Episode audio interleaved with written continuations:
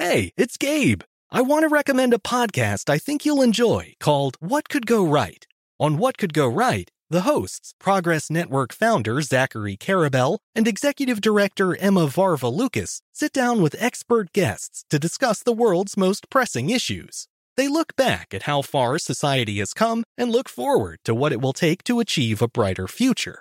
If you're looking for a weekly dose of optimistic ideas from smart people, listen to What Could Go Right wherever you get your podcasts. This is the story of how a group of people brought music back to Afghanistan by creating their own version of American Idol. The joy they brought to the nation. You're free completely. No one is there to destroy you. The danger they endured. They said my head should be cut off. I'm John Legend. Listen to Afghan Star on the iHeartRadio app, Apple Podcasts, or wherever you get your podcasts. A new season of Bridgerton is here. And with it, a new season of Bridgerton, the official podcast. I'm your host, Gabby Collins, and this season, we are bringing fans even deeper into the ton. Watch season three of the Shondaland series on Netflix. Then fall in love all over again by listening to Bridgerton, the official podcast, on the iHeartRadio app, Apple Podcasts, or wherever you get your podcasts. Subscribe to catch a new episode every Thursday. Hi, I'm Michael Rapaport. And I'm Kibi Rapaport. And together we're hosting Rapaport's, Reality Podcast. We have a passion for reality TV, and we're inviting you into our living room. We're dissecting the drama and we're giving praise to the single greatest form of entertainment on television today. That is right. Reality TV is the greatest form of entertainment on television today. Listen to Rapaport's Reality with me, Kibi Rapaport. And me, Michael Rapaport, on the iHeartRadio app, Apple Podcast, or wherever you get your podcast. Hello, everyone. It's Eves checking in here to let you know that you're going to be hearing two different events in history in this episode one from me and one from Tracy V. Wilson. They're both good, if I do say so myself. On with the show. Welcome to this day in history class from howstuffworks.com and from the desk of Stuff You Missed in History class. It's the show where we explore the past one day at a time with a quick look at what happened today in history. Welcome to the podcast. I'm Tracy V. Wilson, and it's August 6th. The United States dropped an atomic bomb known as Little Boy on the Japanese city of Hiroshima on this day in 1945. The United States had entered World War II after Japan attacked Pearl Harbor, Hawaii on December 7th of 1941. And then by May of 1945, the war in Europe had ended. But it was raging on in the Pacific. Japan at that point, though, was in dire straits. The Japanese Navy was almost destroyed. The nation had seen colossal damage from Allied firebombing over major cities. And the conditions for Japanese civilians in a lot of cases were just terrible. People had no food and were on the verge of starvation. But even so, there were a lot of people within the Allied forces who thought that Japan would never surrender, no matter how bad things got. And this was due to a combination of some preconceptions about Japanese culture and society, and then just the tactics that the Japanese military had been using during the war. It's hard to imagine a fighting force that uses kamikaze fighters ever backing down. So on July 26th, 1945, 10 days after the first successful test of an atomic bomb, the United States issued the Potsdam Declaration. This called for Japan to surrender unconditionally or face, quote, prompt and utter destruction. But Japan did not surrender, and the United States bombed Hiroshima on August 6, 1945. Hiroshima had been chosen specifically for maximum shock value. It was a major city that had not been targeted by firebombing, so the damage would be colossal. And then it was also believed that the surrounding hilly territory would focus the blast and cause even more damage. At least 80,000 people died instantly, most of them civilians. Tens of thousands more died later from radiation poisoning and radiation induced diseases. The blast also completely leveled the area near its hypocenter, and a fire spread from there. First person accounts of that day are horrifying. Japan still did not surrender, though, and the United States dropped a second bomb on Nagasaki on the 9th. Other military operations were still ongoing during this time, and the Soviet Union also started to deploy millions of troops to Manchuria to be part of this fight. Japan's surrender was announced on August 15th, and the nation formally surrendered on September 2nd. There continues to be debate about what role exactly nuclear weapons played in the end of the war, as well as whether their use on civilian cities was justified. And public opinion about that second question varies dramatically in the United States versus Japan. According to a 2015 report by the nonpartisan Pew Research Center, 56% of Americans believe the use of nuclear weapons was justified, and 34% say that it wasn't. Meanwhile, in Japan, just 14% say that it was justified, while 79% say that it wasn't. Thanks to Tari Harrison for her audio editing on these episodes. And you can learn more about what happened in Hiroshima on the first part of the Stuff You Missed in History class episode, Sadako Sasaki's 1000 Cranes. That's from February 26, 2018. The second part of this episode is also relevant, but not as directly connected to the bombing of Hiroshima. You can subscribe to This Day in History class on Apple Podcasts, Google Podcasts, and wherever else you get your podcasts. And you can tune in tomorrow for another moment from wartime, this time from the 1960s.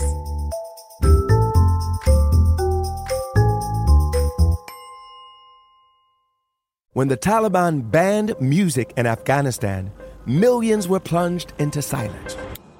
Radios were smashed, cassettes burned. You could be beaten or jailed or killed for breaking the rules. And yet, Afghans did it anyway. This is the story of how a group of people brought music back to Afghanistan by creating their own version of American Idol the danger they endured. They said my head should be cut off. The joy they brought to the nation. You're free completely. No one is there to destroy you.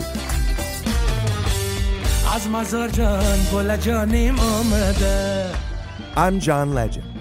Listen to Afghan Star on the iHeartRadio app, Apple Podcasts, or wherever you get your podcasts. a new season of Bridgerton is here.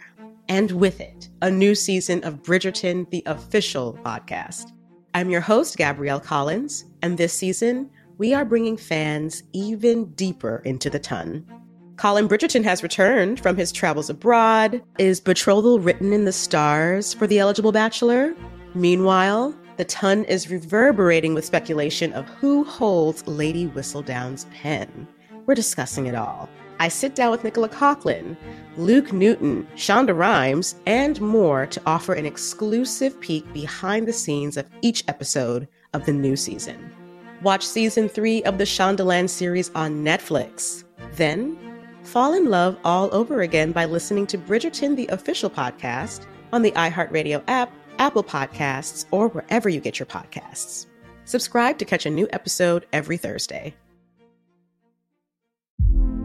Hey, girlfriends, it's me, Carol Fisher. I'm so excited to tell you about the brand new series of The Girlfriends. In season one, we told you about the murder of Gail Katz at the hands of my ex boyfriend Bob. At one point, a woman's torso washed up on Staten Island and was misidentified as Gail. She spent nine years in Gail's grave, and then she just disappeared. It's almost like it's become this moral obligation to find her. And that's what we're going to do find this missing girlfriend and tell her story. With the help of some of your favorite girlfriends from season one, like my producer Anna. Oh my God. My friend Dr. Mindy Shapiro. Hi, it's Dr. Shapiro, and I'd like to speak with the deputy medical examiner. And of course, Gail's sister, Elaine Katz. Having no closure, it kills you. Join us as we try to solve a 35 year old cold case. It's not going to be easy, but it's going to be one hell of a ride. what? I can't believe this. Listen to season two of The Girlfriends, Our Lost Sister on the iHeartRadio app, Apple Podcasts, or wherever you get your podcasts. We started talking about this incident, drugs and uh, officials cover up. you couldn't believe it. From iHeart Podcasts. It's like the police knew who he was before they got here. A story about money, power, and corruption. The medical school dean at USC was leading a secret double life. She's breathing right now? Yes, she's absolutely breathing. I'm a doctor, actually. There's no way that that guy's a doctor. I'm Paul Pringle, and I'm an investigative reporter for the LA Times. This is the story of an investigation that starts in a hotel room in Pasadena, California, and reaches all the way to the top of two of the most powerful institutions in the city of Los Angeles. When people fall in line, they fall in line. Looking back, I realized, oh, everyone knew. This is Fallen Angels, a story of California corruption. We're always going to have predators. It's the good people who stand by and do nothing that allow them to flourish. Listen to Fallen Angels, a story of California corruption on the iHeartRadio app, Apple Podcast, or wherever you get your podcasts. Hi again. Welcome to This Day in History class, where history waits for no one.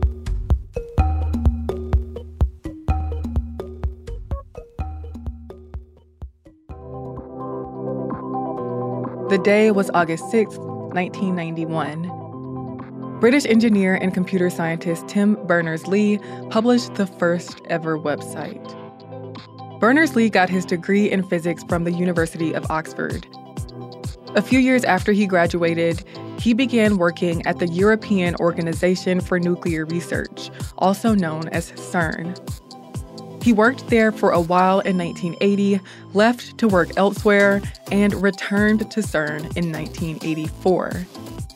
While there, he realized that sharing information was difficult for the organization's researchers, who were in different places around the world and had different information on different computers.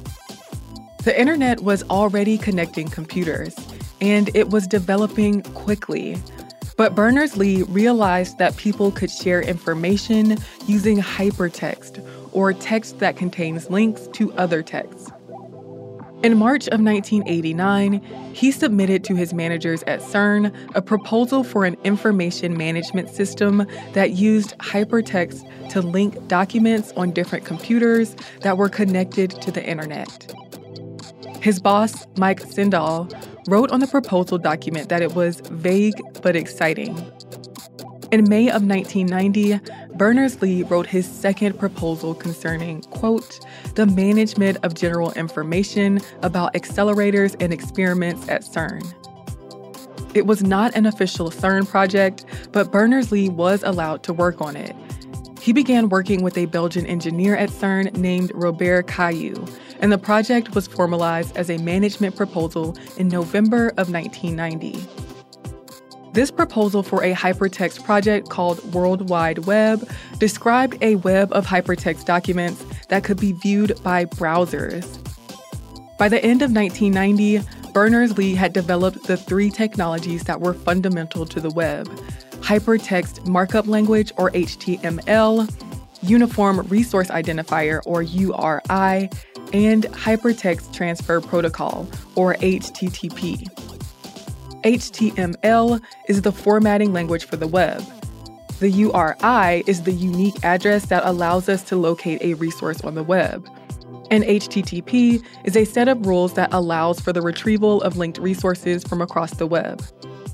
He also wrote the first web page browser and web server. Berners-Lee released his World Wide Web software in 1991, making it available to colleagues using CERN computers in March. The web was made publicly available on August 6, 1991. The site only contained text and links. It included a description of the World Wide Web, defined as, quote, a wide area of hypermedia information retrieval initiative aiming to give universal access to a large universe of documents. It also described how to use the web. The site was hosted at CERN on Berners-Lee's NeXT computer, and its address was info.cern.ch. The first web page's address is listed in the description. Interest in the web spread around the world. CERN wanted to patent the web, but Berners Lee refused. He wanted the technology to be free and open and advocated for the source code to always be available on a royalty free basis. People began creating browsers and websites, and by late 1993, there were more than 500 known servers. The first International World Wide Web Conference was held at CERN in May of 1994. That same year, Berners Lee left CERN and went to the Massachusetts Institute of Technology. There, he founded the World Wide Web Consortium, a web standards organization that he is currently the director of. I'm Eve Jeffcoat, and hopefully, you know a little more about history today than you did yesterday. You can learn more about history by following us on Twitter, Facebook, and Instagram at TDIHC Podcast. Come back tomorrow for another tidbit from history.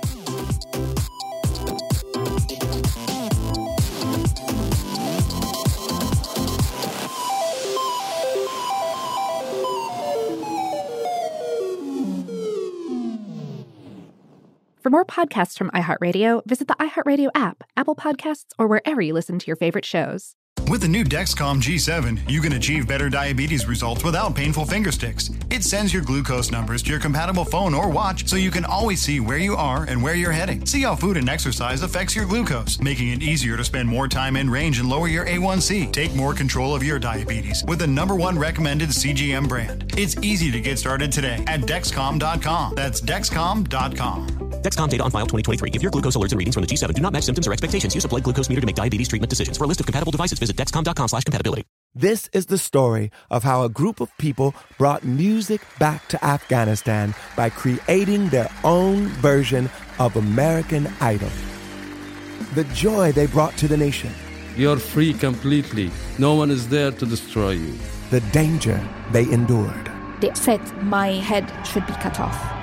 I'm John Legend. Listen to Afghan Star on the iHeartRadio app, Apple Podcasts, or wherever you get your podcasts. A new season of Bridgerton is here. And with it, a new season of Bridgerton, the official podcast. I'm your host, Gabby Collins, and this season, we are bringing fans even deeper into the ton. Watch season three of the Shondaland series on Netflix. Then fall in love all over again by listening to Bridgerton, the official podcast, on the iHeartRadio app, Apple Podcasts, or wherever you get your podcasts. Subscribe to catch a new episode every Thursday. Hi, I'm Michael Rapaport. And I'm Kibi Rapaport. And together we're hosting Rapaport's, Reality Podcast. We have a passion for reality TV, and we're inviting you into our living room. We're dissecting the drama and we're giving praise to the single greatest form of entertainment on television today. That is right. Reality TV is the greatest form of entertainment on television today. Listen to Rapaport's Reality with me, Kibi Rapaport. And me, Michael Rapaport, on the iHeartRadio app, Apple Podcast, or wherever you get your podcast.